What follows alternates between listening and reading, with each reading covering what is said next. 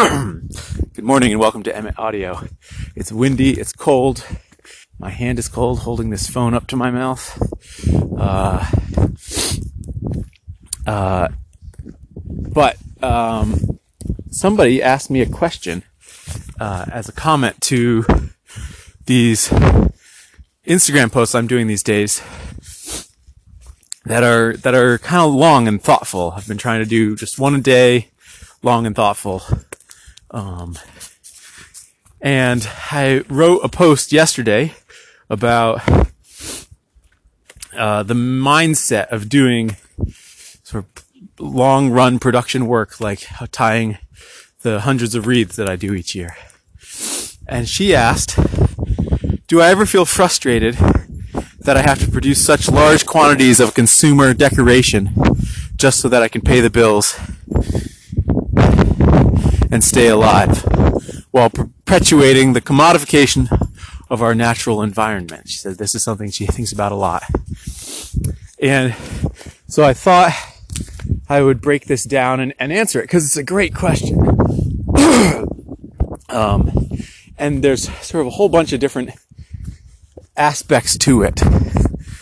Uh, so the first is that I take very seriously the stewarding of the land that I have under my uh, uh, under my agency, right? I lease this land. It's a Christmas tree farm started by this gentleman who's now dead.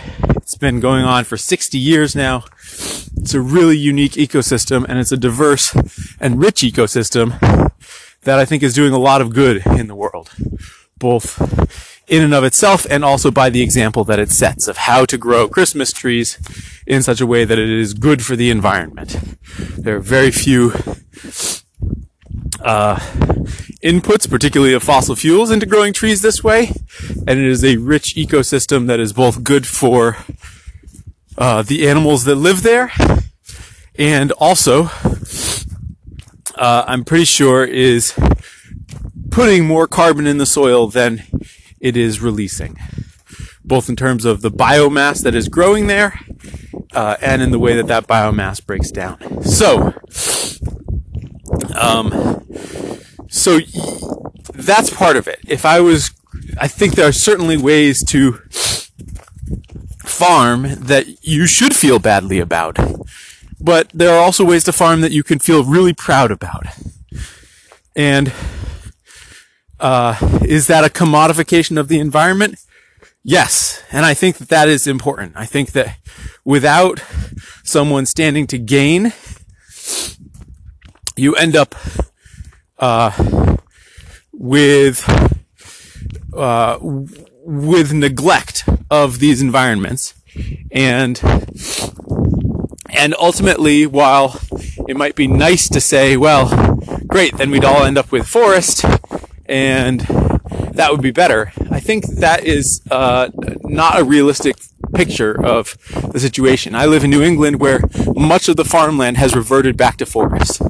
And while some of that is a good thing because hilltops were farmed that should not have been farmed, um, and it's good in terms of soil erosion, etc., that those go back to forest, that comes with other costs because the people who live here still need to get their food from somewhere. And what it means is that we get our food from California with all the issues that come with that, both high fossil fuel costs for transportation and also the stripping of natural resources, namely water, from that watershed. Um, so I think uh, it, as humans, we need to have a productive relationship with the environment.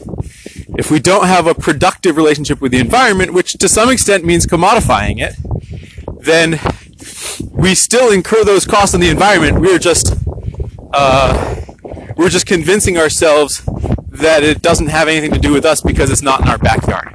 So I think it's kind of like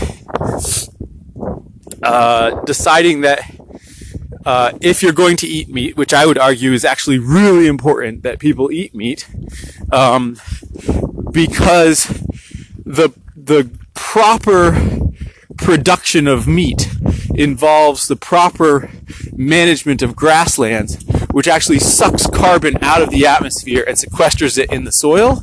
So eating meat that is grown on land in a way that sequesters carbon is one of the most valuable things we as consumers can do in terms of maintaining the health of our planet.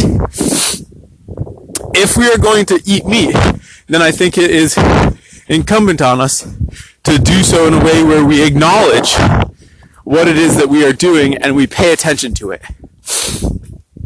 Now, uh, do I? So that's the first part of it, which is the sort of her second part of the question, which is uh, perpetuating the commodification of things. To me, humans are part of the environment, and our interaction with the environment has a moral underpinning and a desire to completely undo you can't undo the fact that we are part of the environment. So we might as well face up to it and decide to do it in a moral way rather than turning a blind eye to it. Uh, now, to the first part of the question, which is, do I ever feel frustrated uh, about sort of being in this this grind? Let me go back to the question. Hold on. Let me let me look it up in my notebook so I make sure I'm getting the wording correct. Don't want to put words into anyone's mouths. My hands are cold. Stand by. Stand by. Okay. Large quantities of consumer decoration just so I can pay the bills and stay alive. So, no.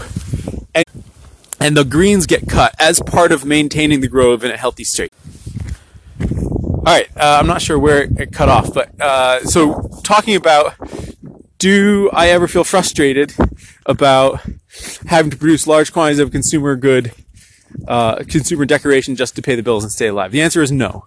If I didn't cut the balsam every three or four years from the stump, the groves would soon be impassable and impossible to get through, and it would not do any good for the health of the stumps. So, uh, so I see tying wreaths and cutting greens for other wreath makers as a wonderful integral part of maintaining this piece of land in this way.